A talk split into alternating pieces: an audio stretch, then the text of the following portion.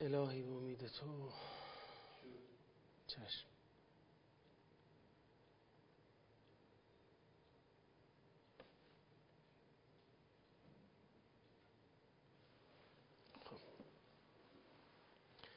اعوذ بالله من الشیطان الرجیم. بسم الله الرحمن الرحیم.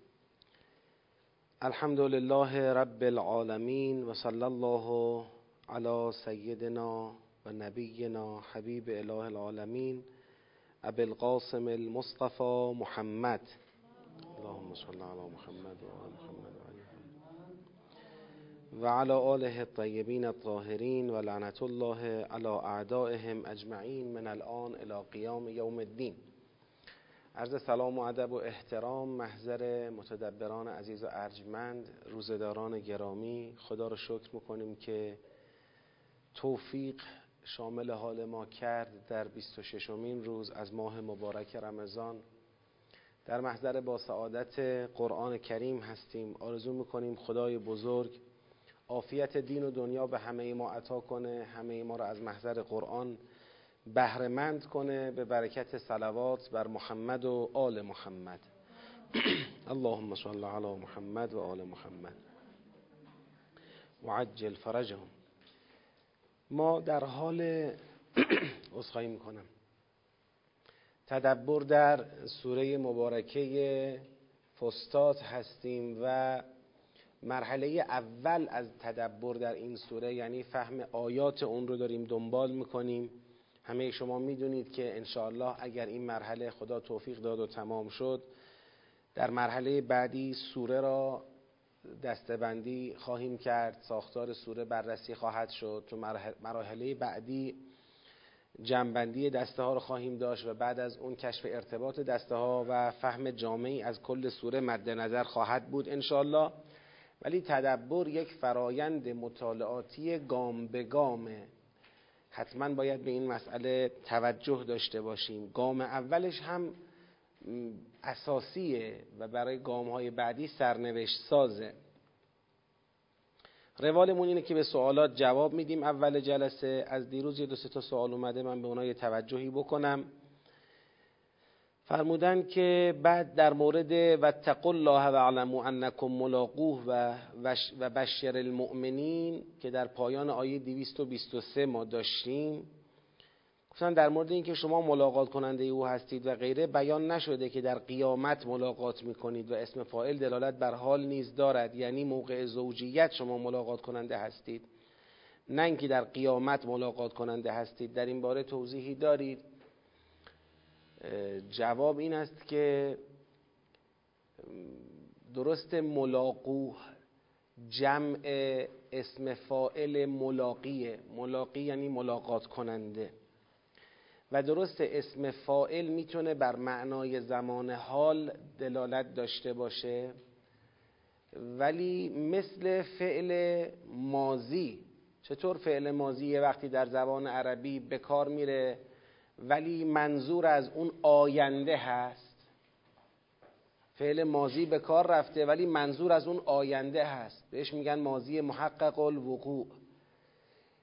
از چه بابت مازی به کار برده که حتمیت یک اتفاقی رو که در آینده می‌خواد بیفته بفهمونه؟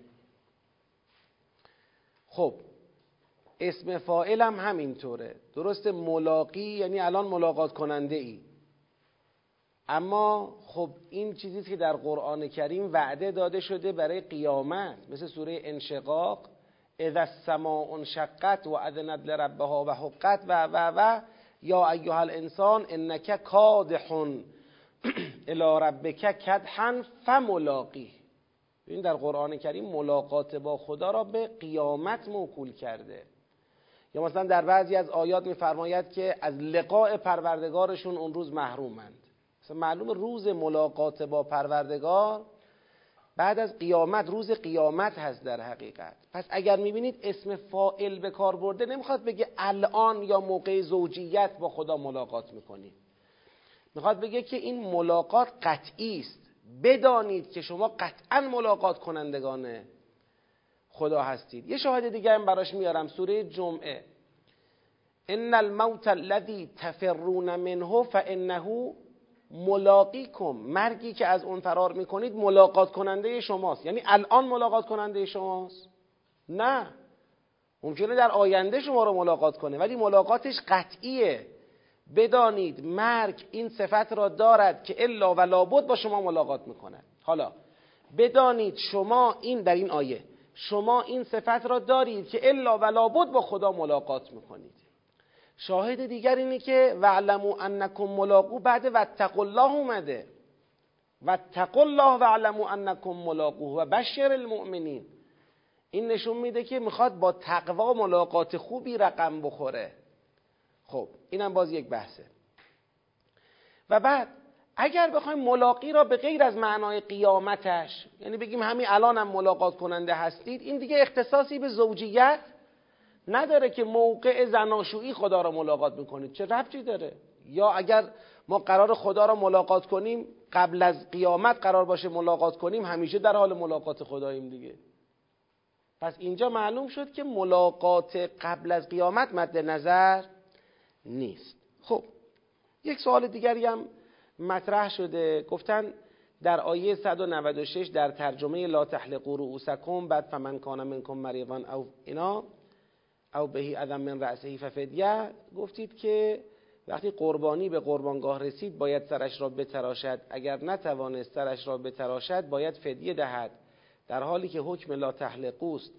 یعنی تا زمانی که قربانی به قربانگاه نرسیده نباید سرش را بتراشد. ولی اگر مریضی در سر دارد و قبل از قربانی سرش را تراشید حال باید فدیه دهد. یعنی شما میفرمایید اگر نتوانست بتراشد فدیه دهد. در حالی که فعل لا تحلقوست میگه اگر زودتر از قربان کردن تراشید باید فدیه دهد. خب حالا این آیه رو چون از روش گذشتیم من خیلی الان بخوام بازش کنم دوباره خیلی وقت می‌بره. فقط اجمالا عرض می‌کنم. ولا تحلقوا رؤوسکم حتی یبلغ ال... تبلغ یا یبلغ یبلغ الهدیو محله. حالا دیگه بر نمیگردم. حتی یبلغ الهدیو محله. میفرماید که سرهای خود را نتراشید تا وقتی که هدی به محل خود برسد که من محلش رو توضیح دادم یعنی زمان قربانی برسد. یه صلوات بفرستید من آیه رو بیارم یا اشتباه نخونم اللهم صل علی محمد و آل محمد و عجل فرجهم. بله. بله میفرماید که بله ولا تحلق رؤوسکم. حتی یبلغ الهدی محله خب این جمله مفهومی دارد مفهوم جمله چیه؟ یعنی وقتی که هدیه به محلش رسید چی؟ احلقو رؤوسکم شاهد این مفهوم گیری که ما میگیم این مفهوم صحیحه این است که در آیات دیگر قرآن هم خروج از احرام با چی اتفاق میفته؟ با حلق اتفاق میفته تو آیات دیگر قرآن هم بیان کرده حلق یعنی تراشیدن سر. که انسان با تراشیدن سر از احرام چی میشه؟ خارج میشه. پس لا تحلقوا رؤوسکم حتی یبلغ الهدی محله با مسلم گرفتن لزوم حلق برای خروج از احرام فقط دارد یه تذکر میده. میگه تا وقتی قربانی انجام نشده این کار را انجام ندهید خب. حالا فمن کان منکم مریضا او بهی اذم من رأسهی. کسی از شما اگر مریض بود نه اینکه مریض بود مجبور شد زودتر بتراشد. مریض بود حدی به محلش رسید ولی این نمی‌تونه سرش رو بتراشه. سرش مثلا بیماری پوستی داره. او بهی ازم من رأسهی. یا یه سردردهای خاصی داره که نباید سرشو بتراشه سرشو بتراشه اذیت میشه. درد سر می‌گیره سرش درد می‌گیره. ففدیتون. باید فدیه بده. حالا اینکه ما بگیم فمن کان منکم مریضن در واقع می‌خواد بگه اگر زودتر از قربانی تراشیدید اگر زودتر از قربانی تراشیدن اصلا جزء احکام حج نیست که. زودتر از قربانی به تراشد سرش این جز احکام حج نیست که. این باید حتما احرام بشه بحث تراشیدن مطرح میشه. تا وقتی که از احرام نمی‌خواد خارج بشه هنوز بحث تراشیدن مطرح نیست. حالا البته می‌دونم ریزکاری هنوز توی این مطلب وجود داره ولی انشاءالله سر یه فرصت دیگری یا در سامانه پرسش و پاسخ بیشتر بهش خواهیم پرداخت. دیگه از این بحث عبور کردیم بیشتر از این روش توقف نمی کنیم اما آیه 224 گفتیم که در دامنه بحث قتال که قتال اشدا علی الکفار است خدا می‌خواد رحما و بینهم را قانونی کند. در حقیقت اون آیاتی که گفت خمر و میسر رو بذارید کنار عفو را انفاق کنید چرا؟ چون خمر و میسر عداوت و بغضا درست می‌کنه. شما عفو را انفاق کنید یعنی با کنار گذاشتن خمر و میسر جلوی عداوت بغضا را بگیرید. بعد اومد مسئله ایتام رو مطرح کرد. بعد مسئله نکاح رو زیل احکام مطرح زیل بحث ایتام مطرح کرد. الان با مقدمه مسئله محیض که ما در دیروز بحث های دیروز ما اون رو دنبال کردیم که حالا این اشاره هم لازمه که خود این بحث محیض هم می‌تونه یک جور منشأ اختلاف واقع بشه. لذا خدا تعیین حکم کرد تو این مسئله. حالا اینو مقدمه قرار میده می‌خواد همچنان ادامه بده. سلسله احکامی که ما الان تو این بخش از سوره باهاش مرتبطیم احکامی هستند که در صدد ایجاد صلح و امنیت روانی تو فضای جامعه و خانواده هستند. جامعه ای را که می‌خواهد در راستای اهداف انبیا به قتال با مستکبرین بپردازد می‌خواد اون آرامش درونی جامعه را با قوانین الهی تضمین بکنه. خب تا دیروز یه بحثی رو رفتیم جلو در آیه 224 به چی می‌خواد اشاره کنه؟ ولا تجعل الله عرضتا لایمانکم الله را عرضه از معرضه. الله را در معرض ایمان خودتون سوگندهای خودتون قرار ندید. یعنی به خدا سوگند یاد نکنید. ای دم به دقیقه خدا را در معرض قسم قرار ندید. دیدید بعضیا تا تقی به توقی می‌خوره به خدا به پیر به پیغمبر. بابا اینقدر زود اسم الله را نیار وسط. اینقدر زود خدا را در معرض سوگندهای خودت قرار نده. سوگنده به خدا خوردن طبعات داره سوگنده به خدا خوردن آثار داره نتایج داره. همینجور راحت قسم به خدا نخورید. منظور اینه. می‌دونید قسم به خدا خوردن اگر فردی که داره قسم می‌خوره حواسش باشه که داره قسم می‌خوره دیگه از اون قسم تخلف بخواد بکنه کفاره داره. باید کفاره حنف قسم بده. یعنی قسم خوردن یه چی باری داره. همینطوری یه چیز لغوش قرارش ندید. ولا تجعل الله عرضة لایمانکم ان تبروا و تتقوا و تصلحوا بین الناس. چرا خدا می‌خواد ما قسم را رایگان به خودش قسم نخوریم همینطور تونتون به او قسم نخوریم؟ می‌خواد بر و تقوا و اصلاح خراب نشه. حالا توضیح میدم یعنی چی؟ مگر چه ربطی بین قسم با بر و تقوا و اصلاح هست؟ ان تبرو یعنی اینکه نیکی بورزید. تتقو تقوا پیشه کنید. تصلحو بین الناس بین مردم چه کنید؟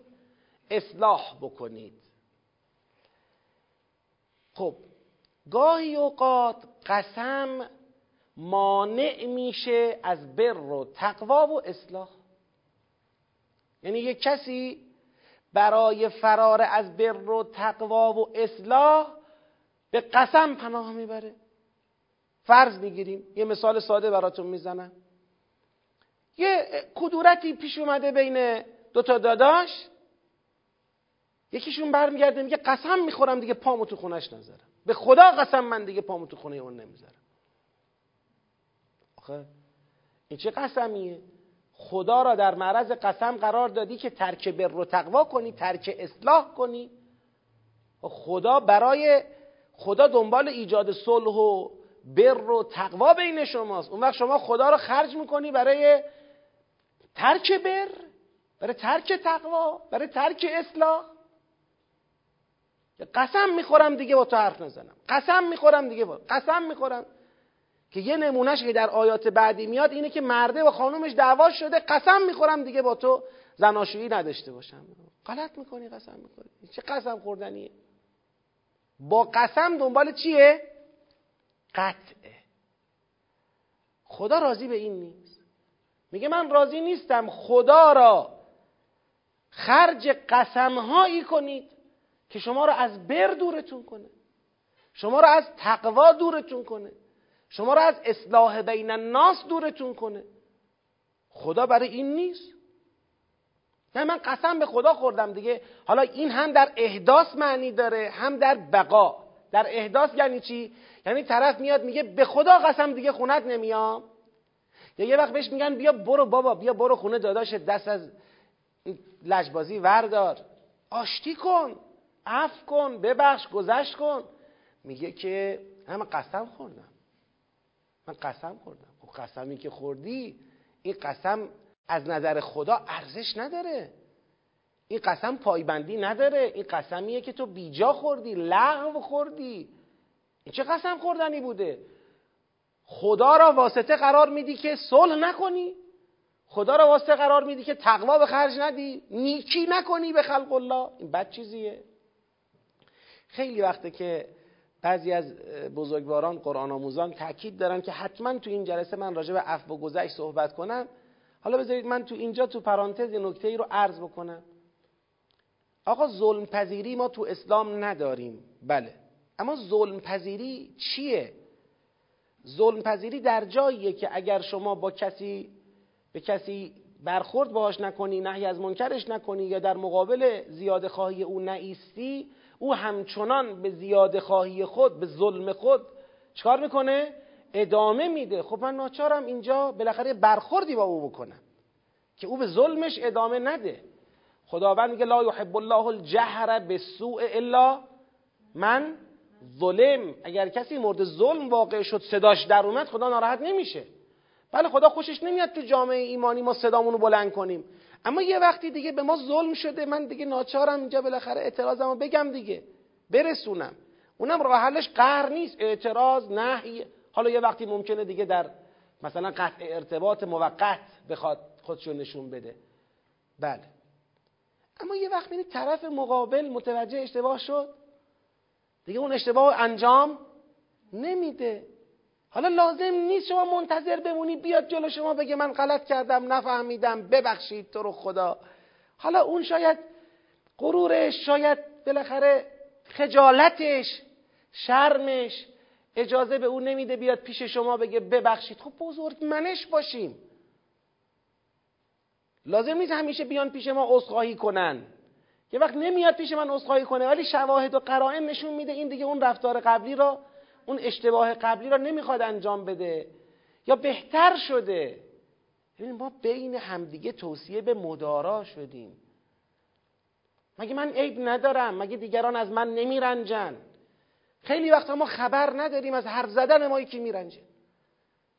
خبر نداریم از یه اظهار نظر ما یکی میرنجه. خب بابا ما هم گذشت کنیم تا خدا هم درباره ما گذشت کنه. ارحم ترحم. رحم کن که تا مورد رحم واقع شی. بله اگر یه وقت گذشت من یه کسی را جری می کند به ظلم کردن اینجا خب من خوبه که حداقل تا وقتی او متنبه بشه بهش حالی کنم که تو داری ظلم می‌کنی خطا می‌کنی نکن این کارو. این ظلم تو اشتباه گناهه. نکن. اینجا اشکال نداره. ظلم پذیر نباشیم حرفی نیست. خب اینم تو پرانتز باز و بسته. خلاصه این مطلب در این آیه خدا می‌خواد بفرماید خدا را در معرض سوگندهایی که بخواد شما را به ترک بر و تقوا و اصلاح بکشاند قرار ندید. حالا نگید آقا ما از تدبر یاد گرفتیم که چیزی مقدر نگیریم تا مجبور نشدیم. این ترک از کجا آوردی؟ گفتی ترک بر و تقوا. این میگه ان رو نمیگه ان تترک البر و تقوا. میگه ان رو و تتقو و تصلحو خب این بحث اسلوبه. یعنی در ادبیات عرب اسلوب لا لای نهی بعدش یه ان مثل ان تبرو و تتقو. این اسلوب تو معنای خودش یه بار منفی رو به انتبرو میده. مثل چی؟ مثل سوره حجرات. در سوره حجرات خداوند میفرماید که بله تبینو ان تصیبو. حالا تبینو اونجا چون لازمش اینه که لا تتبع الفاسق. تبینو و لا تتبع الفاسق ان تصیبو. این ان تصیبو چی معنی می‌کنیم؟ الله تصیبو معنی می‌کنیم. ببین لازم نیست این لا را شما مقدر بگیری. این یک فرمول در عربیه. ما چون فارس زبانیم ما اون لا را تو ذهن خودمون در نظر می‌گیریم تا درست بشه. ولی عرب بدون اینکه چیزی مقدر بگیره همین که میگه لا تجعلو ان تبرو یعنی نکنه خدا را خرج ترک برت کنی. همینو عرب می‌فهمه دیگه. اصلا اون لا هم مقدر نمی‌گیره و می‌فهمه. خدا را و سوگنده به خدا را خرج ترک برونیکی ترک تقوا و ترک اصلاح بین مردم بگید نکنید. خدا عظمت دارد. قسم به او عظمت دارد. قسم به او را برای قهر برای ترک نیکی کردن بشکنه این دست. به خدا قسم اگه من دیگه برای اونا کاری کردم. چرا خدا رو می‌کشی وسط؟ حالا عصبانی هستی یه چیزی می‌خوای بگی؟ بگو. بگو من دیگه این کاری نه حالا بعدا ان از خرش تو میای پایین. خدا رو چرا کشیدی وسط آخه بابا؟ خدا خوشش نمیاد اونو خرج قهراتون بکنید. خرج دعواهای بین خودتون بکنید. خرج ترک بر و تقوا و اصلاح بین خودتون بکنید. چه کاریه می‌کنید؟ بله. والله سمیع علیم. خدا میشنود و می‌داند. یعنی خدا می‌فهمه که بالاخره اینجور قسم های شما می‌خورید. او میشنوه. او میدانه. او نمیپسنده. نکنیم بر اساس این آیه گناه داره بابا. گناه داره ما خدا را خرج کنیم برای ترک بر و تقوا. برای ترک اصلاح بین مردم. نگاه کنید هیچ وقت کسی نمیاد بگه من قسم می‌خورم دیگه بر نورزم. قسم می‌خورم تقوا نورزم. قسم می‌خورم اصلاح نکنم. نه. شما قسم می‌خوری خونه داداشت نری. قسم می‌خوری مثلا به فلانی دیگه خوبی نکنی. در حالی که خدا میگه حواست باشه اینا مصداق بره. هر چیز که مصداق صلح بین مردم است مصداق تقوا و بر است. صلح دنبال صلح. ببین اینجا تسلهو در بحث ایتام تسلهو تو بحث قبلی اف بازم تو بحث بعدی اصلاح. همش خدا می‌خواد اصلاح ذات بین کنه.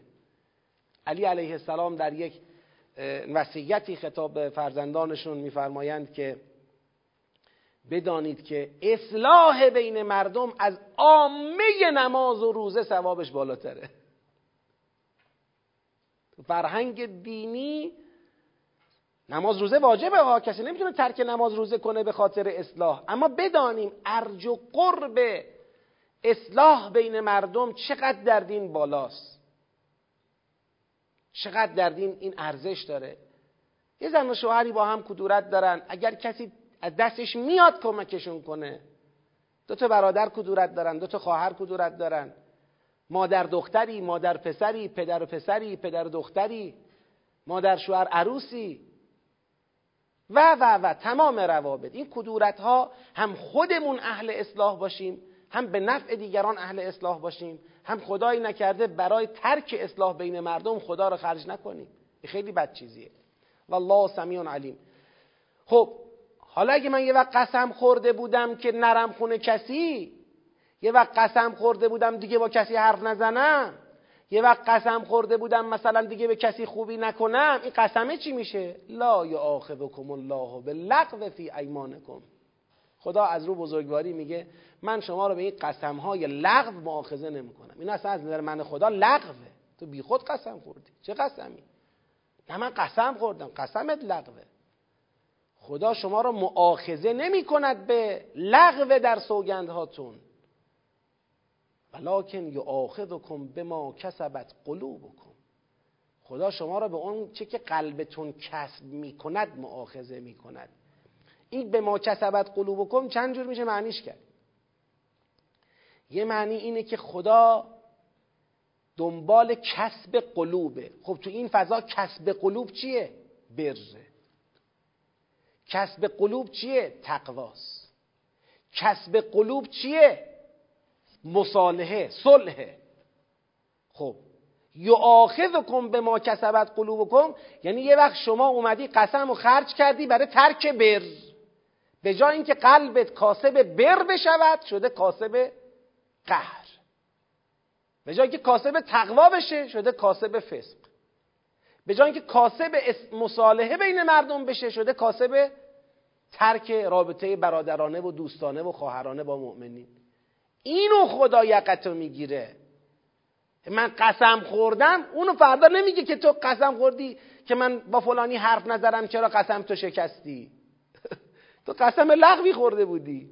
اما اینکه با فلانی می‌خواستی حرف نزنی قلب تو را مکدر کرد قلب تو زشت کرد. یه حالتی به قلبت ایجاد کرد که خدا برای مؤمن نمیپسنده. لا تجعل فی قلوبنا بگید غلا للذین آمنو قلب که جایگاه غل و غش به مؤمنین نیست. برادر مؤمن خواهر مؤمن مسلمان روزدار قرآنی. تا دیر نشده از هر مؤمنی تو دلت غل و غشی داری بریزش دور. قلب مؤمن جای ناراحتی از بقیه مؤمنین نیست. بله کسی ظلم می‌کنه بهش تذکر بده. کسی ظلم می‌کنه نصیحتش کن. نصیحت نمیپذیره به اندازه که نتونه به ظلم کنه دامن تو از او برچین. خدای نکرده ظلم را ادامه داد. عیبی نداره به محکمه اسلامی شکایت ببر. اما فضای جامعه را سر نفسانیات به قهر و تهر و ناراحتی اون اینجوری گفت به من برخورد من اینجوری گفتم اون جوابش اینجوری داد. برای اینجور چیزهایی که همه ما بالاخره تو زندگی به هم دیگه تنهامون می‌خوره دیگه. حرفامون به هم برمیخوره یه وقت کارامون. اینجوری نباشیم بنا بر اصلاح. یه وقت اگه با قسم هم ترک معاشرت با کسی کردی ترک اصلاح با کسی کردی اون قسم لغوه. خدا برای ترک اون قسم یقتو نمی‌گیره اما برای ترک اون معاشرت یقتو می‌گیره. یا کن به ما کسبت قلوبکم. یه معنای دیگه هم یا کن به ما کسبت قلوبکم داره. یعنی اگر یه قسمی لغو نبود قسمی بود که می‌شد تو قلب جاش داد. چجور قسمی رو میشه تو لغو تو قلب جا داد؟ قسمی که به ترک بر بگید نباشه. به ترک تقوا نباشه. به ترک اصلاح نباشه. قسمی که بر و تقوا باشه اصلاح باشه. بله اینو میشه تو قلب جا داد. به همچین قسمی بخوای بی کنی چرا خدا مؤاخذت می‌کنه؟ پس ببینید در همین جمله ساده ولکن کن به ما کسبت قلوبکم دو تا معنا ازش فهمیده میشه. یه معنا خدا اخذ می‌کند شما را به قسمی که برای بر و تقوا خوردی به قسمی که برای اصلاح خوردی بله این قسم مهمیه. هوای این قسم رو باید داشته باشی. به قسم لغو اخذت نمی کند یکی هم اینه خدا به لغو در قسم اخذت نمی کند اما به ترک بر و ترک تقوا و ترک اصلاح که میاد تو قلبت قرار می‌گیره به این چه می‌کند تو را؟ مؤاخذه می‌کند. والله غفور حلیم. این غفور حلیم به خاطر اون لا یاخذکم الله. یعنی میگه جا داشت که شما اسم منو اینجوری اینجا خرج کردی. یه گوشمالی هم بگید. بهت می‌دادم. ولی خب من مؤاخذت نمی‌کنم. اون قسمو بذار کنار برو آشتی کن. اون قسمو بذار کنار رابطه به بر و تقوا و اصلاح را در پیش بگیر. والله غفور حلیم. چی توبه است؟ والله غفور حلیم. بله دیگه یه جوری میشه گفت راه توبه نشون میده. بله. خب. حالا خدا میاد توی مورد قشنگ مصداقی که این مورد مصداقی یه مقدار بار حقوقی پیدا می‌کنه. اون چیه؟ اون ایلاء. ایلا یکی از بدترین جاهایی که میشه قسم خورد برای ترک اصلاح برای ترک تقوا و بر ایلاء. ایلا. اینکه یه مردی بیاد سوگند یاد بکنه که من دیگه با زنم با همسرم دیگه نخواهم بود به لحاظ زناشویی. همچه قسمی کسی بخوره. حالا تو عالم خودش داره تنبیه می‌کنه یا داره مثلا بالاخره یه ترک بستری می‌خواد بکنه دیگه. قسم می‌خورم من دیگه. تو بستر مشترکی با او نباشم.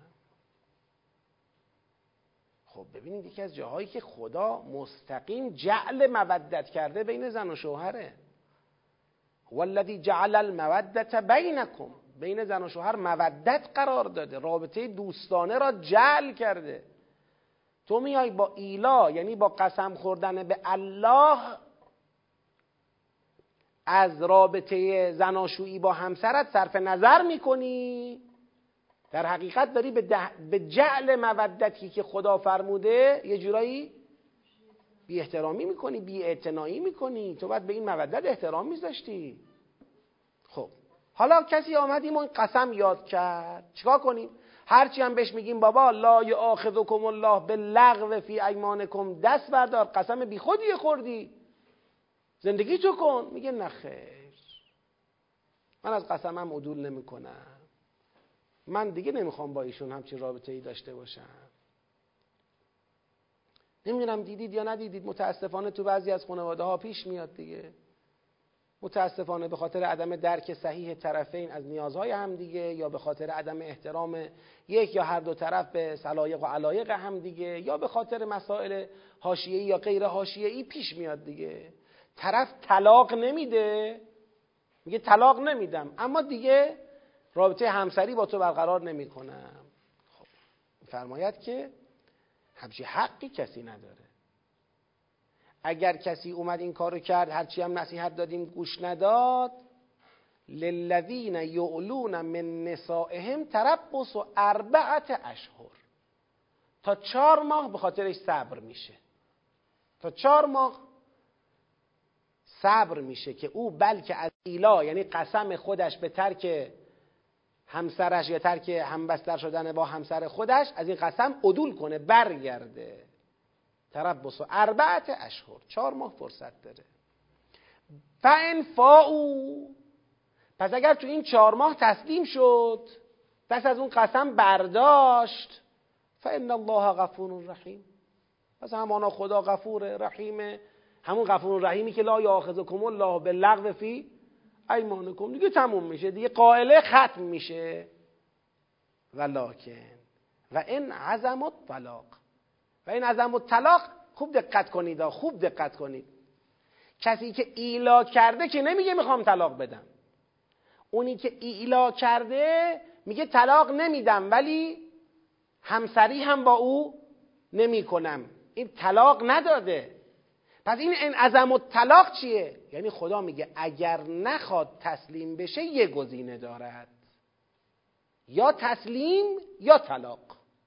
لذا در روایات اسلامی آمده که اگر بگه نه تسلیم میشم نه طلاق میدم خود حاکم شرق می‌تونه به جای او همسر او را طلاق بده. اصلا دیگه از او اخذ مجوز نمیشه. می‌خوای راضی باش می‌خوای راضی نباش. شما نمی‌تونی یک خانم رو اسیر خودت نگه داری.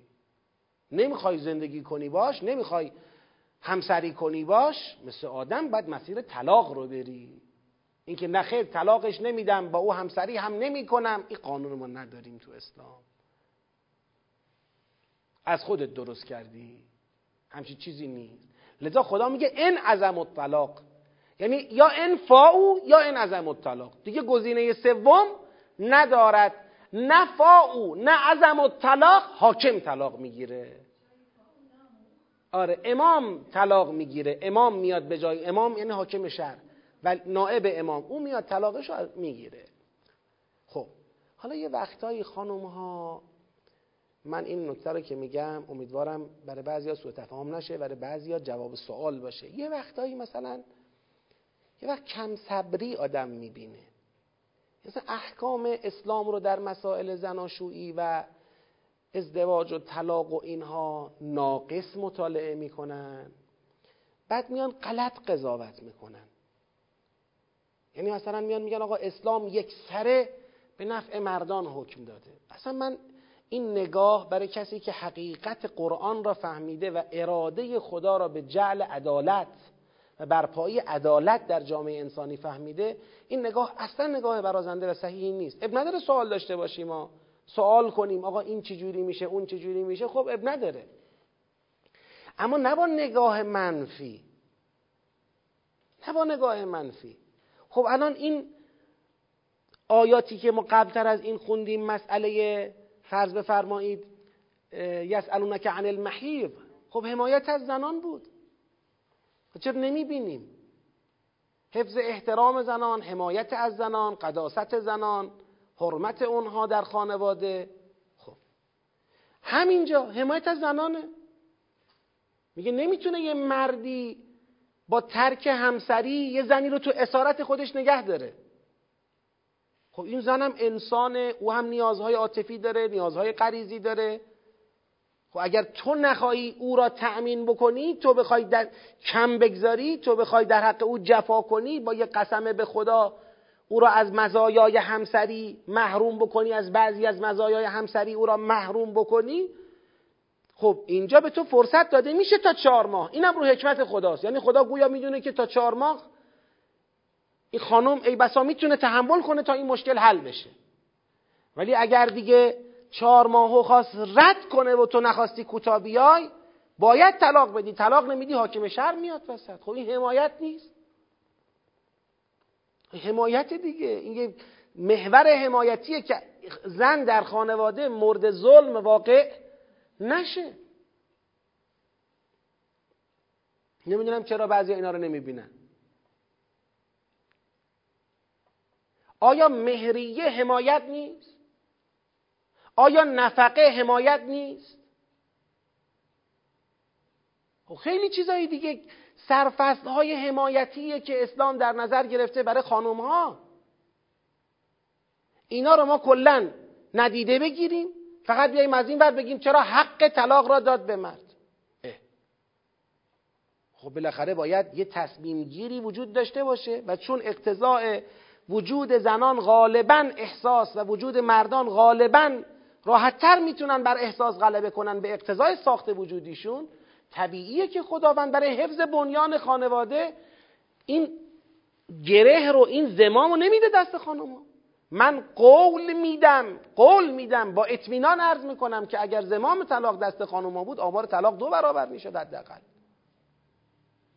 به خاطر چی؟ برای اینکه او زود ممکنه برنجه.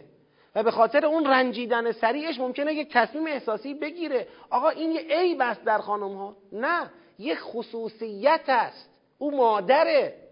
او همسره. خدا او را آفریده برای آرامش او را آفریده برای مادری برای همسری. تصمیمات سخت اینطوری رو او بخواد بگیره ممکنه یه تصمیم بگیره فردا خودش پشیمون بشه. این چه تصمیمی بود گرفتم؟ چرا عجله کردم؟ خب اینم باز اینم حمایت باز از خانم هاست که اگر حق طلاق را داده مثلا به مرد. آقا بلکه اومد مرد خواست ظلم کنه. خدا طلاق خلع گذاشته. همینجا بهش می‌رسیم.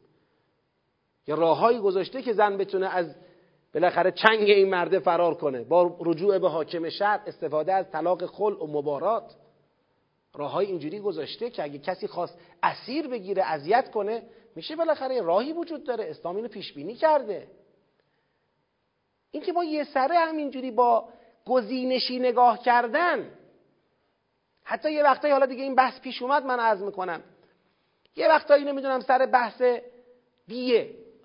آقا دیه اگر یه مردی توی خانواده کشته بشه دیه اونو مگه به خود مقتول بدبخت میدن؟ مقتول که مرد دیهشو به کی میدن؟ به خانومش میدن به بچه هاش میدن. اگه دیه اون دو برابره به نفع خانوم هاست به نفع بچه هاست نگو شما چرا دیگه اون شد دو برابر. خب دیگه اون دو برابره. چون اگر او از خانواده حذف بشه پیکره این خانواده لطمه اقتصادی سنگینی می‌خوره. اقتصاد خانواده رو دوش مرده. احکام اسلام همه حکمت هایی برای بهتر زندگی کردن خود ما داره. اینکه ما با یه دید ناقص به احکام اسلام سریعا بیایم یه قضاوت غلط بکنیم این درست نیست. آقا ارث چرا نصفه؟ چرا لذکر مثل حظ الانثیین؟ خب برای اینکه اون مردی که می‌خواد ارث دو برابر بگیره این عهدهدار اداره یک خانواده است. عهدهدار اداره تأمین نفقه عهدهدار تأمین فرزندان. یکی از حکمت هاشو من میگم نه تمام حکمت رو. ولی اون زنی که می‌خواد ارث بگیره اون لازم نیست نفقه کسی رو بده خرج کسی رو بده. حالا شما ممکنه بگید آقا موارد استثناء دارد قانون را هیچ وقت با موارد استثناء نمی نویسن قانون رو با غالب می نویسن استثناءات باعث نمیشه قانون رو بخوایم به هم بزنیم. استثناء استثناء در جای خودش باید دنبال بشه. قانون قانونه باید طبق قانون. قانون ها همه برای ماست.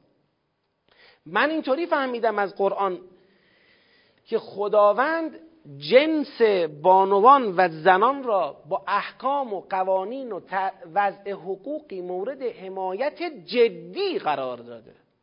حمایت جدی. به خاطر اینکه خدا حالا چرا میگیم آقا چرا اصلا زن احتیاج به حمایت دارد که خدا بیاد حمایت کند؟ به خاطر اینکه ساخت وجودی او را برای مادری برای همسری برای کشیدن یک سری از مسئولیت های خاص ظریفتر حساستر و آسیب پذیرتر قرار داده. این ساخت وجودیش آسیب پذیرتره پس حمایت بیشتری می‌خواد. کی حمایت بیشتر می‌کنه؟ خدا. چگونه؟ با وضع قوانینی که تکلیف بر مردان میشه. قوانین تکلیف بر مردان میشه. حتی اون جایی که خداوند آمده مجوز ازدواج دوم و سوم و چهارم داده که برای خیلیا باعث مسئله است. اونم حمایت از زنانه در نگاه کلان. اونم حمایت از بانوانه در نگاه کلان. و اگر بحث تأمین جنسی و این بحثا باشه که خب اون مردان می‌تونن بدون قبول مسئولیت و با راه های خیلی سهل الوصولتری برن دنبالش. یه مردی اومده مسئولیت قبول می‌کنه یعنی چی؟ یعنی خدا این امکان رو گذاشته که زنان چون نیاز دارن به این که تحت حمایت باشند پس تو جامعه رها نشن. نباید به سادگی درباره احکام اسلام یک نظر سطحی داد و از کنارش عبور کرد و رفت. این ظلمه این جفاست. این مال اون موقع که اونجوری بوده. اون مال این موقع که اینجوری بوده. الان دیگه اینجوریه. الان دیگه مثلا زنان احتیاج به حمایت ندارن. نمی‌دونم بیمه دارن چی چی دارن. مثلا از این حرفا. خب ما باید بریم ببینیم تمام قطعاتی که چیدیم در کنار هم اینا رو درست چیدیم؟ سبک زندگی اسلامی رو چیدیم؟ غربی رو چیدیم؟ هر کدوم نتایج خودشون داره. سبک زندگی اسلامی چیده باشیم گل اونو میچینیم. سبک زندگی غربی رو چیده باشیم خب مزیت ها شاید باشه برای ما یه مزیت هایی ولی یه ضررهایی هم برای ما داره که دیگه از اونها فراری بگید نخواهیم داشت. دیگه اون ضررها بر ما تحمیل خواهد شد با همه تبعاتش. خب. و این عزم الطلاق فان الله سمیع علیم. پس مردی که با ایلا قسم یاد کرده که با همسرش همسری نکند یا فا او چهار ماه فرصت داده میشه که تسلیم بشه برگرده از قسمش که فبه ها اگر برگشت خدا میبخشه اما اگر تصمیم به طلاق گرفت یا نگرفت او را وادار به طلاق می‌کنن که دیگه فان الله سمیع علیم. اون وقت خدا اون طلاق را میشنود و می‌داند. عملا جلوی اجهاف طولانی مدت به یک زن را تو بستر خانواده با یک قسم بیجایی که مرد یاد کرده خدا اینجوری می‌گیره. خب حالا رسیدیم به طلاق. عزم و طلاق بحث و کشوند به طلاق. یکی از جاهایی که بالاخره خواستگاه ناامنی های روانی در جامعه هست طلاقه. وقتی عناصر یعنی سلول های جامعه وقتی استحکام و ثبات لازم را ندارند و طلاق اونطور که خدا میپسندد و می‌خواهد به جریان در نمیاد نتیجهش این میشه که این جامعه عناصر اولیگش های اولیگش ضعیفه پیکر ضعیف خواهد بود. جامعه ای که یه بخش قابل توجهیش مرد طلاق داده زن طلاق داده شده. مرد طلاق داده بدون رعایت قوانین دینی زنان طلاق داده شده بدون رعایت قوانین دینی. با کلی هم آمار طلاق بالا رفته هم آسیبهاش بالا رفته.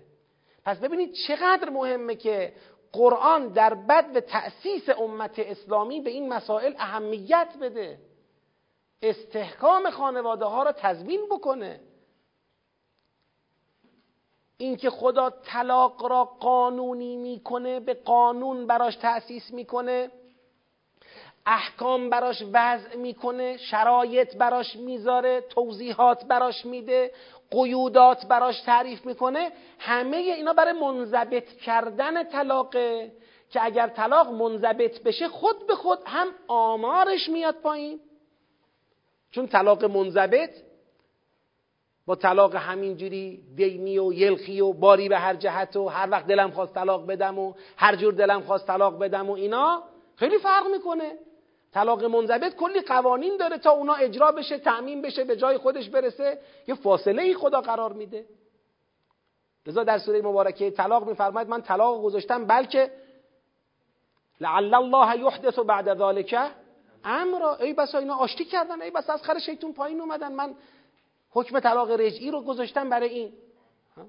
پس قانونمند کردن احکام طلاق کسی نگه آقا چرا اینقدر که در قرآن درباره طلاق حرف داریم درباره ازدواج نداریم؟ ازدواج یه بحثیه که همه انسان ها غریزتا طبیعتا به سمتش میرن. طلاق اون ورطهیه که میفتن توش هرچی ازدواج کردن خراب میشه.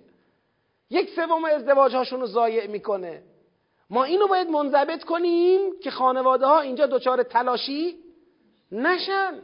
معنیش نیستش که قرآن دعوت به طلاق کرده. قرآن یک جا شما بیایید دعوت به طلاق کرده باشه. فقط یک در یه صورت. میگه بله اگر اگر ثابت شد این طرفین بخوان با هم زندگی کنن حدود خدا را نمی‌تونن رعایت کنن. حالا که خیلی دلایل می‌تونه داشته باشه من در جای خودش توضیح میدم. بله حدود خدا از ثبات خانواده هم مهمتره. قرار باشه خانواده بماند حدود خدا تضییع شود به درد نمی‌خوره. خانواده هم فدای حدود خدا. خب؟ حالا برسیم به احکام طلاق. و المطلقات و زنان طلاق داده شده. زنانی که شوهرانشون تصمیم گرفتن اونا رو طلاق بدن. حالا با همه فرایندی که داشته. چیکار باید بکنن؟ یتربصن به انفسهن ثلاثت قروء. یتربصن. این تربص یعنی صبر انتظار کشیدن. درباره خودشون به انفسهن یعنی درباره خودشون باید تربص کنن انتظار بکشن. ثلاثت قروء. سه قرع قرع یعنی چی؟ سر قرع اختلافی درست شده هم بین شیعه و سنی هم بین فقها. آقا قرع چیه؟ قرع حیزه یا قرع پاکیه؟ سر این اختلافی شده. قرع از قرائته قرائت. قرائت یعنی پیگیری و بررسی.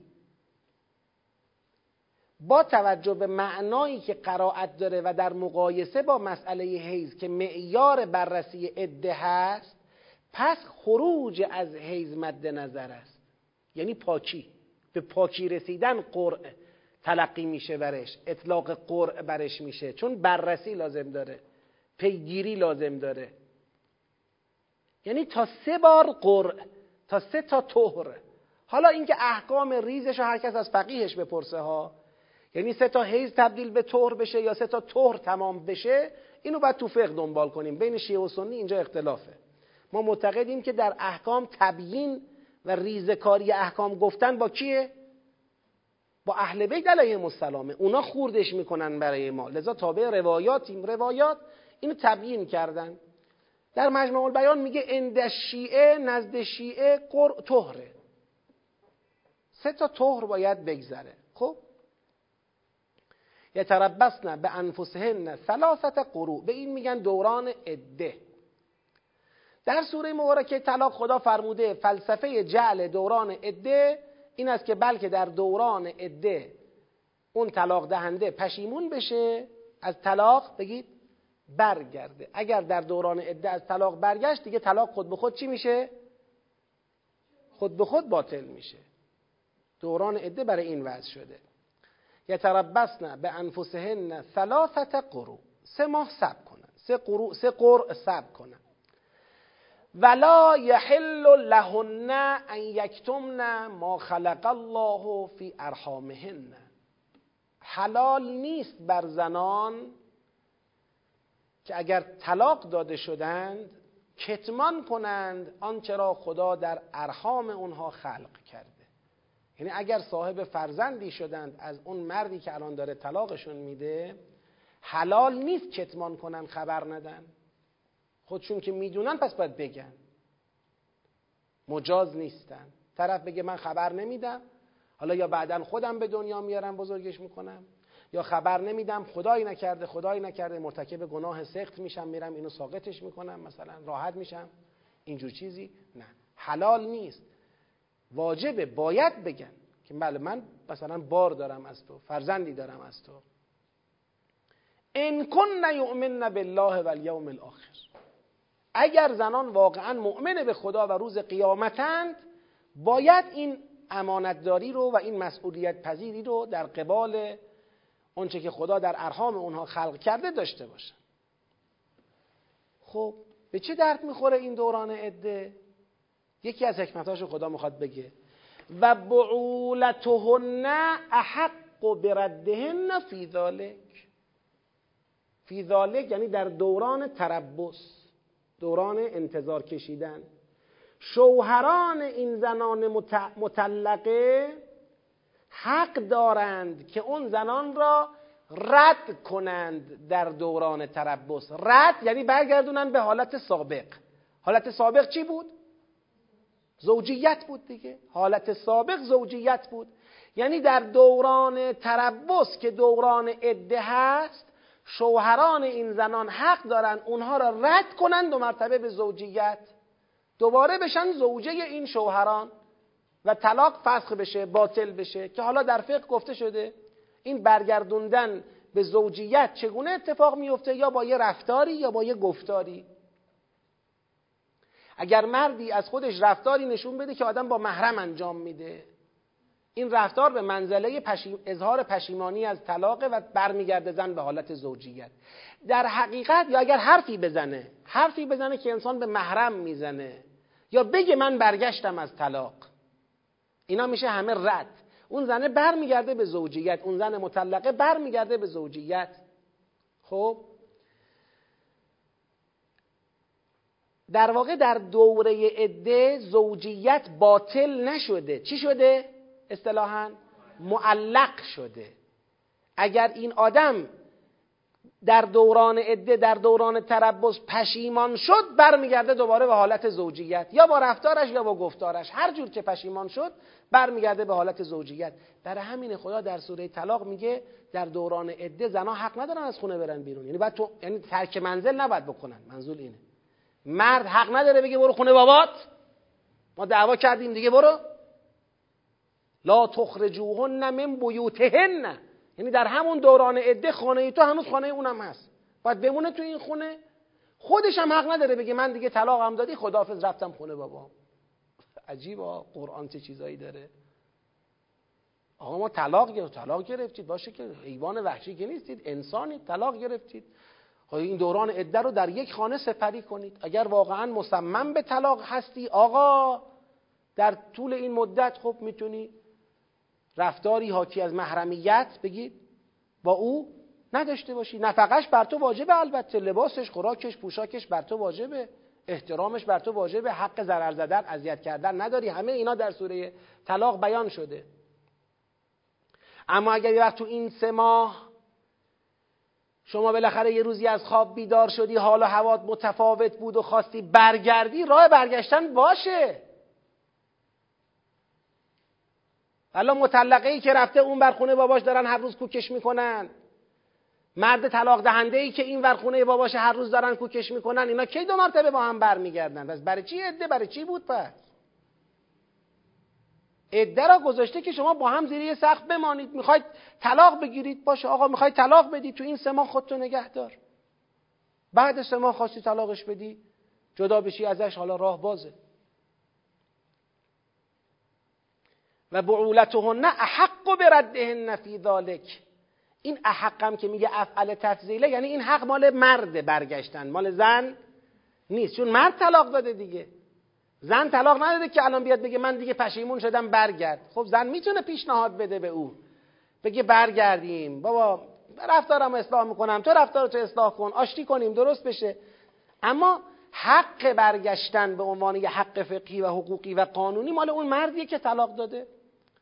بقولتهن احق بردهن فی ذالک منتها یه شرطی خدا می‌ذاره. این ارادو اصلاحا. بالاخره این مردی شما زمام خونه دستته. باید اراده اصلاح داشته باشی. اراده اصلاح ببینید یعنی چی؟ یعنی ببین این اراده اصلاح بازم عطف به اون اصلاح های قبلی. این دنبال اصلاح خدا. اصلاح بشه. این دعوا جمع بشه. اصلاح یعنی چی؟ یعنی اینکه ببین یه وقت فکر می‌کنی در دوران عده شما آقا با خودت فکر می‌کنی می‌بینی بابا منم کم تقصیر نداشتم. منم یه وقتایی ایشون رو درک نکردم. منم یه وقتایی درشگویی کردم. منم یه وقتایی کوتاهی کردم. اونم حق داره. یه جاهایی ناراحت شد درشتگویی کرد دعوا کرد داد زد فلان. ولی خب منم بی تقصیر نبودم. میشه اراده اصلاح. تصمیم می‌گیری که میری بهش میگی ببین بی از قرار شیطون بیایم پایین. من من اصلاح می‌کنم رفتارم یه وقت هم این اراده و اصلاح ها اینجوریه که هرچی فکر می‌کنی می‌بینی نه من کار خاصی نکردم. واقعا اون سر ناسازگاری داره. خب اینجا علکی برای چی می‌خوای برگردی؟ ببین می‌تونی اصلاح کنی؟ خب میای سراغش میگی فلانی دو ماهش گذشت یه ماهش گذشت بیا از قره شیطون بیا پایین. حالا ببین درسته تو یه سری توقعاتی داری. حقت هم هست شاید تو زندگی به اینا برسی. در توان من نیست مثلا. اگه مالیه. که بالاخره حال منو درک کن دیگه. درسته حالا شاید مادر من شاید پدر من یه وقت با تو درش حرف زدن. داداش من حرف اضافی به تو زده. خب اونا رو بابا نه با به خاطر این چیزا زندگیمون خراب شه. بالاخره باید یه خورده سیاست داشته باشیم. تلاش می‌کنی؟ او از اشتباهش دست برداره. بازم میشه این ارادو اصلاحا. یعنی این ارادو اصلاحا یا خودتو باید درست کنی یا اونو یا هر دو. بالاخره تو قیم این زندگی هستی. بشین یه تدبیری بکن ببین میشه حلش کرد. می‌خوام بگم هزار راه نرفته. طلاق واقعا اولین راه نیست. من امروز می‌بینم بعضی وقتا خانوما آقایون مثلا می‌خوان زوج برای خودشون انتخاب بکنن. نگاهشون اینطوریه.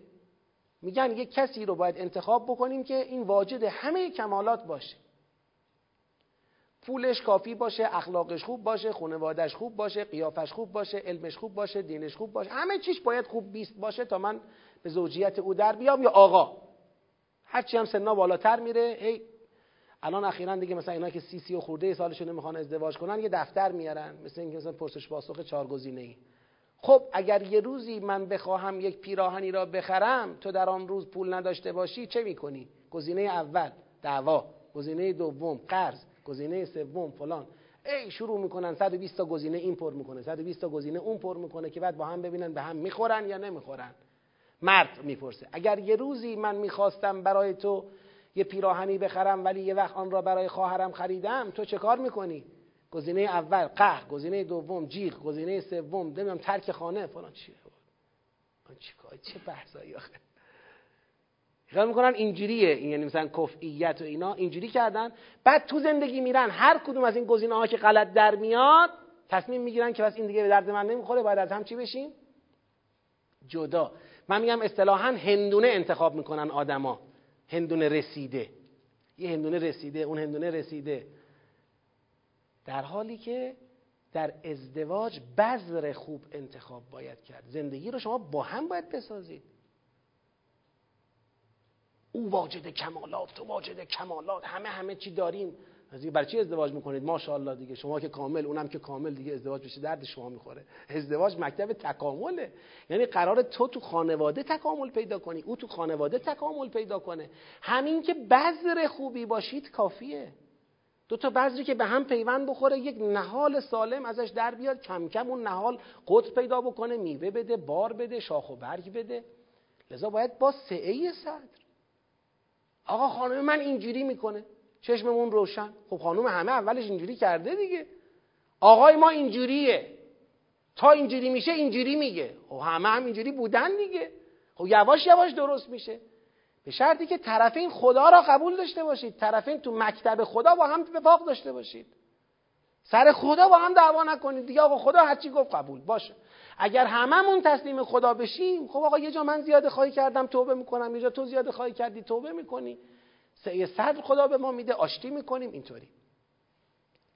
لذا تو مسئله این ارادو اصلاحا هزار راه نرفته هست. یعنی آقا شما بذر گیر آوردی. چرا توقع هندونه ازش داری؟ حالا کاله حالا. ها حالا کاله. هنو تلخه. خب باشه شیرین میشه. خود تحمل کن. خود بزرگ منشی داشته باش. خانوم آقا. میشه این ارادو اصلاح پس ببین اصلا خدا بر چی وضع کرده دوران عده را؟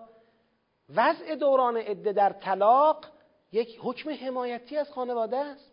از زن از مرد. اگر یک خانواده به طلاق منجر بشه خب آسیب بیشتر متوجه زنه واقعا. مرد هم آسیب می‌خوره قطعا ولی زن آسیب پذیرتره ظریفتره احساسیتره زود رنجتره خب اگر اون یه بار قصه می‌خوره این دو بار قصه می‌خوره. خب این داره خدا از تو حمایت می‌کنه دیگه خانم و چرا شما با خدا در میفتی سر احکام؟ با خدا با تو دعوا نداره. خدا تو را دوست داره. خدا تو را ریحانه خلقت قرار داده. ازت حمایت می‌کنه. بهش اعتماد کن. بعد میفرماید لهن مثل الذی علیهن بالمعروف. یعنی چه لهن مثل الذی علیهن بالمعروف؟ یعنی خدا میگه اگر من گفتم بعولتهن احق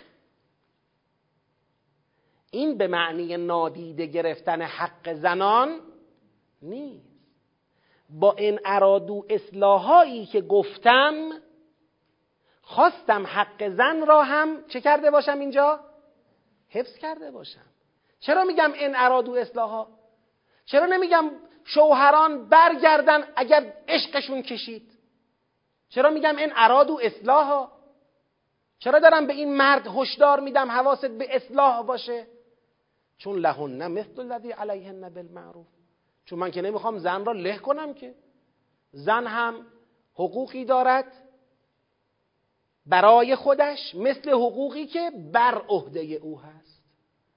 مثل غیر از مساویه ها دقت کنید. مثل با مساوی فرق داره. مساوی یعنی چی؟ مساوی یعنی اگر او حق رد دارد منم حق رد داشته باشم. اگر او حق رد دارد من حق قبول نکردن داشته باشم. این میشه مساوی مثلا. نه. مثل الذی علیه بالمعروف یعنی خدا میگه من هر کس را به حسب تشخیصی که میدم او کجای زندگی وایساده چه کار باید بکنه؟ به تناسب جایگاهش حق لازم او را به او دادم. در قبال هر حقی تکلیفی و در قبال هر تکلیفی حقی گذاشتم. اگر دارم زن را موظف می‌کنم که شوهرت خواست برگرده قبول کن از اون بر مرد را هم موظف می‌کنم که آقا باش اراده اصلاح داشته باش. برای ضرارا لتعتدو که بعدا میاد. برای ضرر زدن این کارو نکن. با من خدا طرفیا. با من طرفیا. گردنتو می‌گیرم فرداها. بخوای برگردی اذیتش کنی. می‌خوای اصلاح کنی. می‌خوای زندگی تو بگیری دستت. برگرد خب لهن مثل الذی علیهن بالمعروف. پس چرا خدایا گفتی بولتهن احقو چون للرجاله و للرجاله علیهن درجتون. چون در علقه زوجیت مرد بر زن یه درجه ای دارد. اون درجه چیه؟ من راجع این درجه می‌خوام توضیح بدم. نه این قوامون نیست. این درجه چیه؟ ببخشید وقت کلاس تمام ولی این آیه دیگه بار داره دیگه. مجبوریم این توضیحات رو بدیم. بلا تشبیه بلا تشبیه بلا تشبیه. من این مثالی که می‌زنم امیدوارم سوء تفاهماتشو بذارید کنار. فقط مثال الان گوش بدید. بعد از مثال من میام تو تطبیقش اون سوء تفاهم رو برطرف کنم.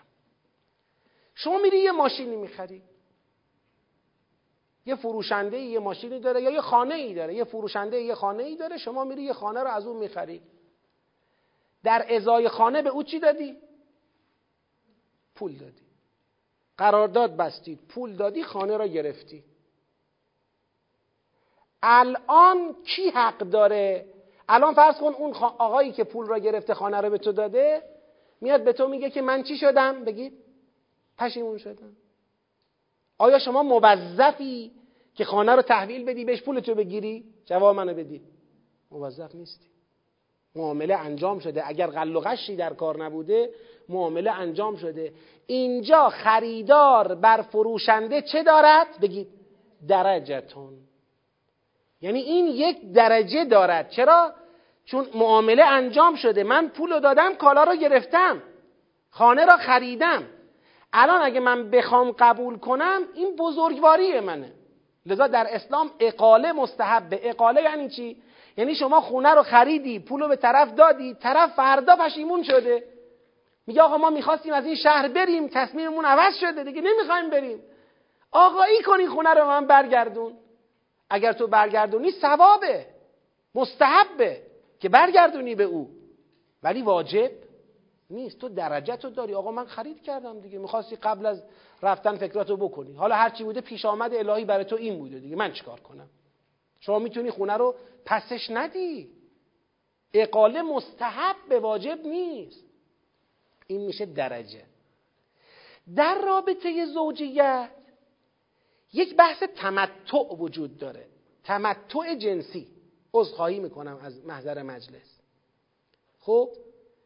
در حوزه تمتع یک معامله ای صورت گرفته. ولو این معامله انسانیه مثل معامله کالا نیست. اصلا انسان کالا نیست که بشه خرید فروشش کرد. اما اون نفع را این خانم یه نفع لذت جنسی ازش می شود برد. او این خانم آگاهانه آمده این نفع را در ازای مهریه با همسرش چیکار کرده؟ با همسرش معاوضه کرده. میگه این نفعی که از من هست مال تو مهریه مال من.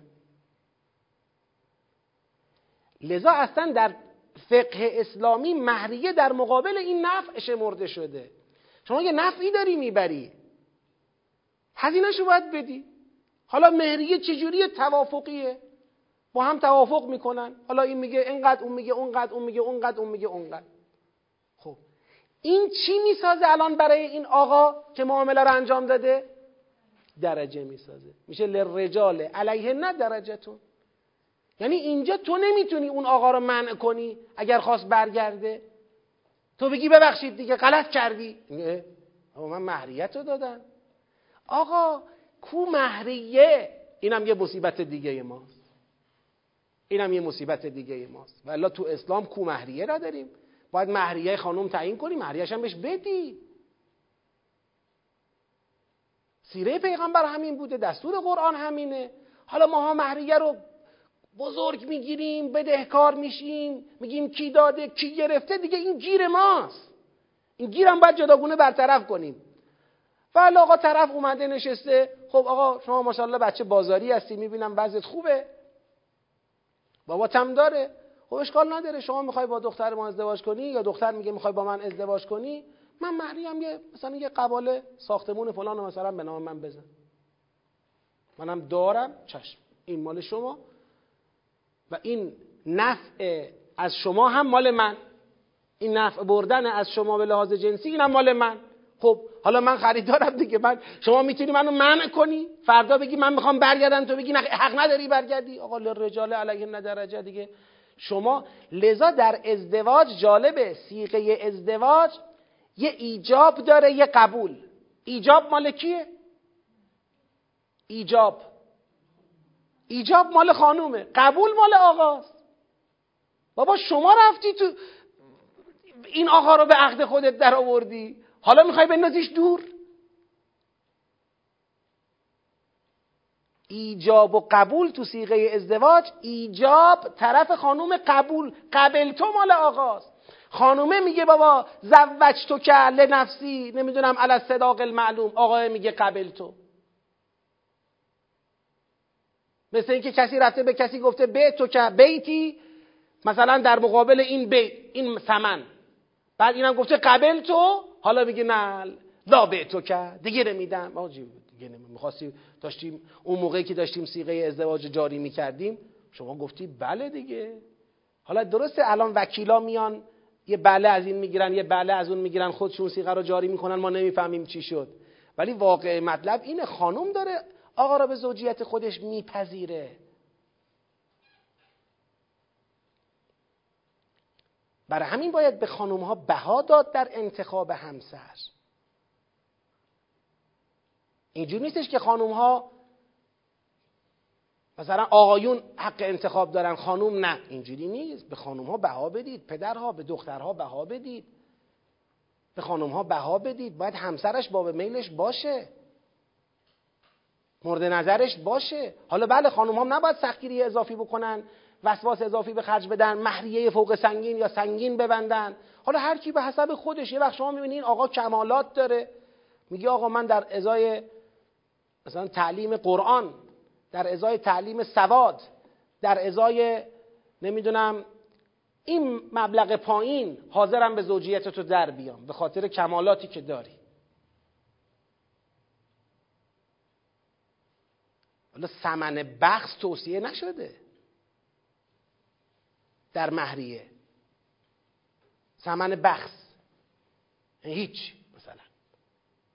مهریه خدا واجب. حالا بله من بعد از اینکه به زوجیت او در آمدم در او اونقدر کمالات دیدم گفتم مهریه‌مو بهت بخشیدم. دستت در نکن.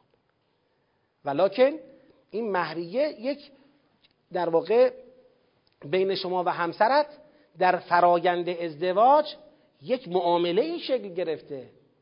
یه معامله مشروعی شکل گرفته. شما نمی‌تونی بعدا زیرش بزنی. این یعنی للرجال علیه نه درجه حالا این غیر از بحث قوامونه که بعدا بهش می‌رسیم و توضیح میدم اون چیه.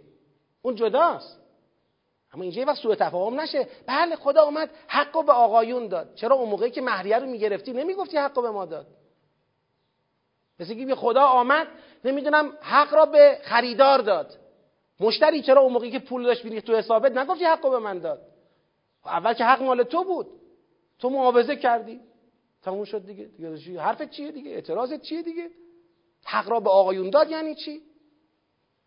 این حرفایی که دارم بهتون میگم هر کدومش پاسخ شبهه های فراوانیه که امروز فضای مجازی ما را جامعه ما را پر کرده. دارن تو گوش نسل جوان ما می‌کنن که اسلام احکامش نمی‌دونم ضد زن است. اسلام احکامش نمی‌دونم بردهداری است. اسلام احکامش فلان است. عادلانه نیست. مال خدا لعنت کنه زبانهایی رو که آگاهانه این حرفا رو می‌زنن و خدا هدایت کنه کسانی رو که نفهمیده این حرفا رو می‌زنن. اسلام عزیز اسلام متین اسلام شریف اسلامی که از خداست از خالق است از عالم مطلق است از قادر مطلق است از حکیم مطلق است. به سادگی درباره اسلام حرف می‌زنی؟ بگو نمی‌دونم بگو باید بررسی کنم بگو باید دنبال کنم بگو باید تدبر کنم بگو باید مطالعه کنم. قد راحت به خودمون اجازه ندیم یه انگ به اسلام بزنیم. اسلام ناموس دهره. اسلام حقیقتیه که سید الشهدا خودش رو فدای اون کرده. فدا کرده خودش رو برای اون. گفته خودم اهلم خانوادم یارانم همه چیم فدای اسلام. لم یستقم دین و محمد الا به قتلی اگر دین محمد صلی الله علیه و آله و سلم جز با کشتن من اقامه نمی شود فیا سیوف خذینی پس ای شمشیرها مرا در برگیرید خون حسین فدای اسلام بشه. این اسلام را که با خون سید و شهدا علیه السلام به دست ما رسیده اینقدر راحت به ثمن بخص معامله نکنیم. با شیاطین جن و انس با نادانهایی که با حرفهای بظاهر در وهله اول و در نگاه اول پر زرق و برق خودشون دلبری می‌کنن از جوانهای ما. جوانها هوشیار باشیم. والله عزیز حکیم. خدا عزیزه خدا حکیمه خدا از روی قدرت مطلق حرف می‌زنه از روی حکمت مطلق از روی علم مطلق حرف می‌زنه. عزیز یعنی قدرت مطلق حکیم یعنی علم مطلق. با این خدا طرفی با این خدا طرفی جملاتتو بسنج مزمزه کن.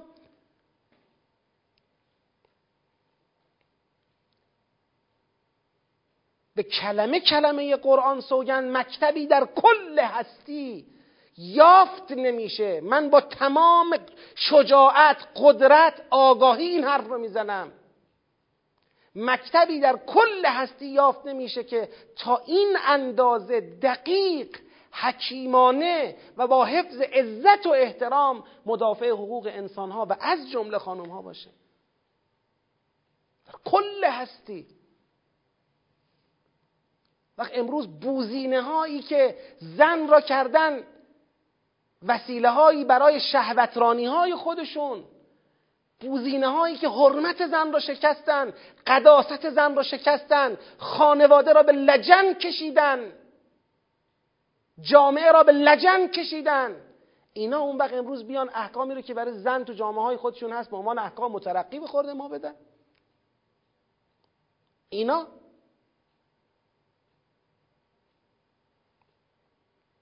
کجای عالم این کرامت برای زن هست که در اسلام هست؟ اگر ما یه وقت اسلام رو بد می‌فهمیم بد پیاده می‌کنیم یقه ما رو بگیرید. چرا به اسلام می‌زنید؟ بگید تو خوب نفهمیدی تو خوب نگفتی.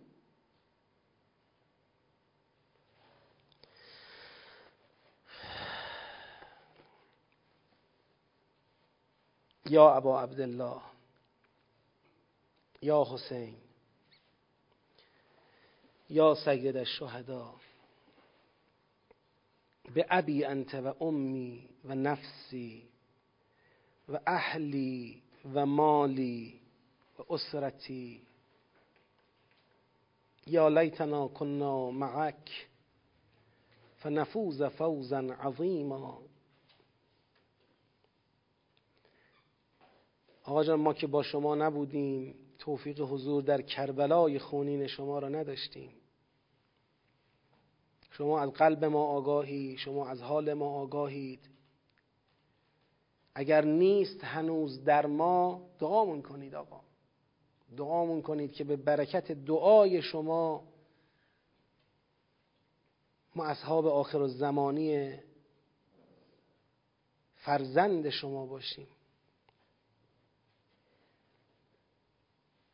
خوش به سعادت یارانت خوش به سعادت اون غلام سیاه روی جون. خوش به سعادت حبیب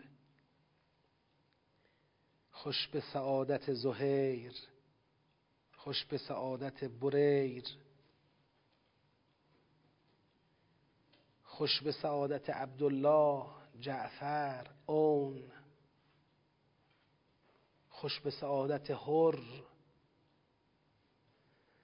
خوشان سرها که بگذشتند در راحت ز سامانها. حسین جان. خوشان تنها که بخشیدند پیش مقدمت جانها. خوش به حال اونا.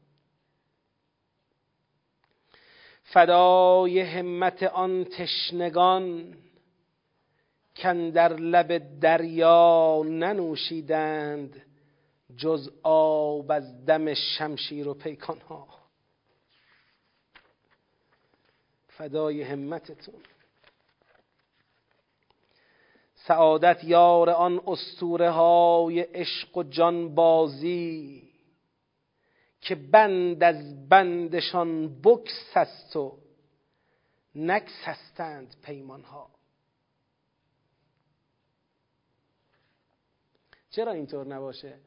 از امام صادق علیه السلام سوال کردن آقا اصحاب ابا عبدالله علیه السلام چقدر در اون روز براشون سخت بود؟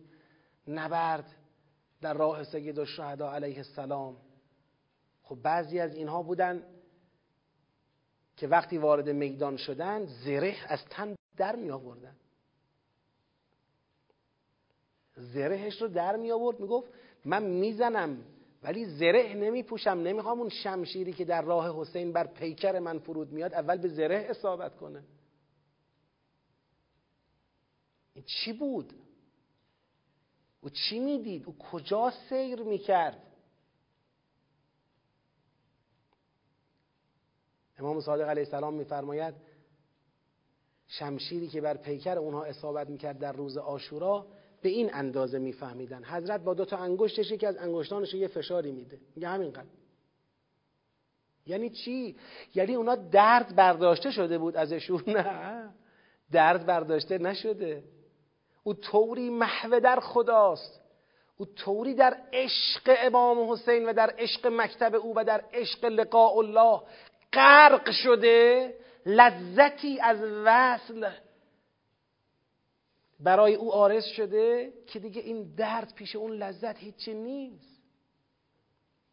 مگر نداریم در روایاتمون که اگر مؤمن طعم مناجات با خدا به مؤمن چشنده بشه؟ ماها یه وقتهای گریهمون می‌گیره در مناجات با خدا اشک و آه و ناله ای داریم یه حس خوبی داریم. اما هنوز این اون نیست مراتبی داره. ازقنی حلاوت ذکره خدایا شیرینی ذکر خودت را به من بچشون. ازقنی حلاوت مناجاتک. شیرینی مناجات خودت را به من بچشون. میگه اگر این شیرینی را بنده چشیده باشد در راه خدا پیکر او را با قیچی ریز ریز کنند. دست از لذت مناجات با خدا نمی‌کشه. اینا رسیدن اینا رسیدند. به لقا رسیدند پر می‌کشند. سعادت یار آن اسطوره های عشق و جانبازی که بند از بندشان بکسست و نکسستند پیمان ها گلی از گلشن اسمت فتاد از پاز بیابی. که بر تن چاک کردند از غمش. گلها گریبانها. چه گلهایی که دور این گل گلشن اسمت گریبانها چاک کردند. هوس پرورده کی دارد خبر از شوق جانبازی؟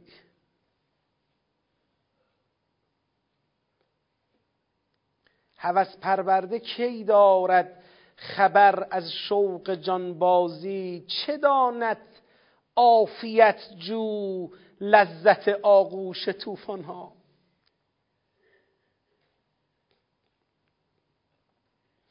چه داند عافیت جو لذت آغوش طوفان ها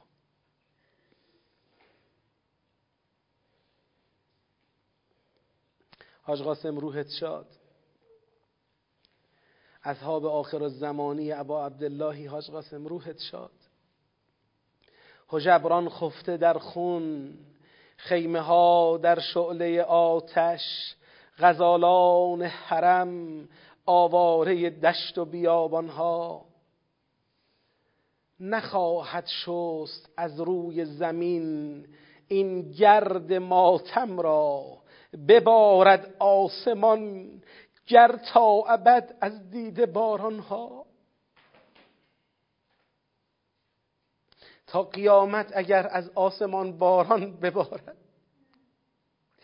گرد ماتم قزالان آواره شده ی حسین. در صحراهای گرم و سوزان کربلا نیست.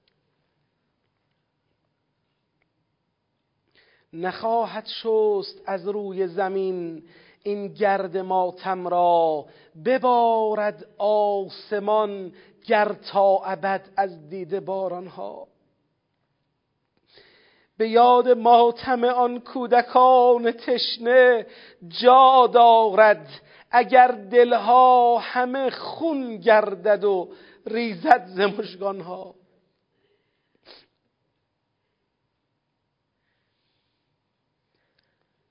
علی در قنداق تشنه. زهرای سه سال تشنه.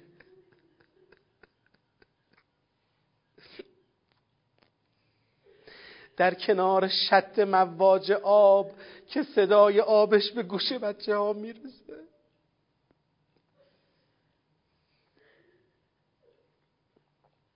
سرور جوانان بهش تشنه. یاران عاشقش تشنه. صلی الله علیک یا مظلوم یا ابا عبدالله.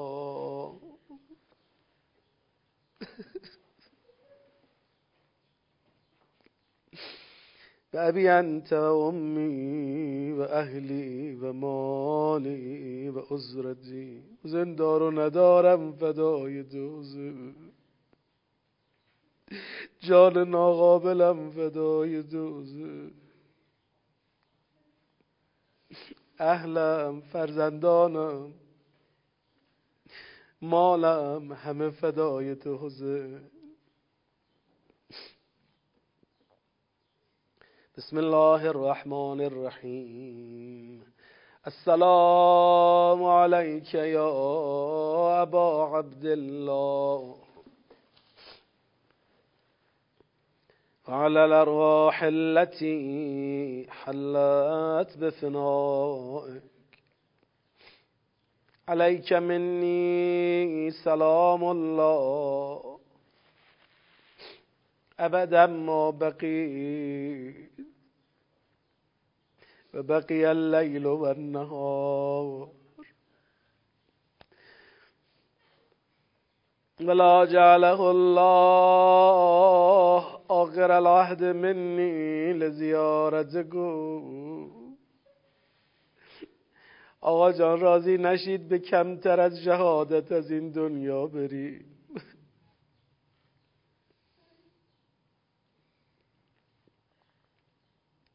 آجان ما را ملحق کنید به اصحاب خودتون. بخواید از خدا برای ما. السلام علی الحسین و علی علی ابن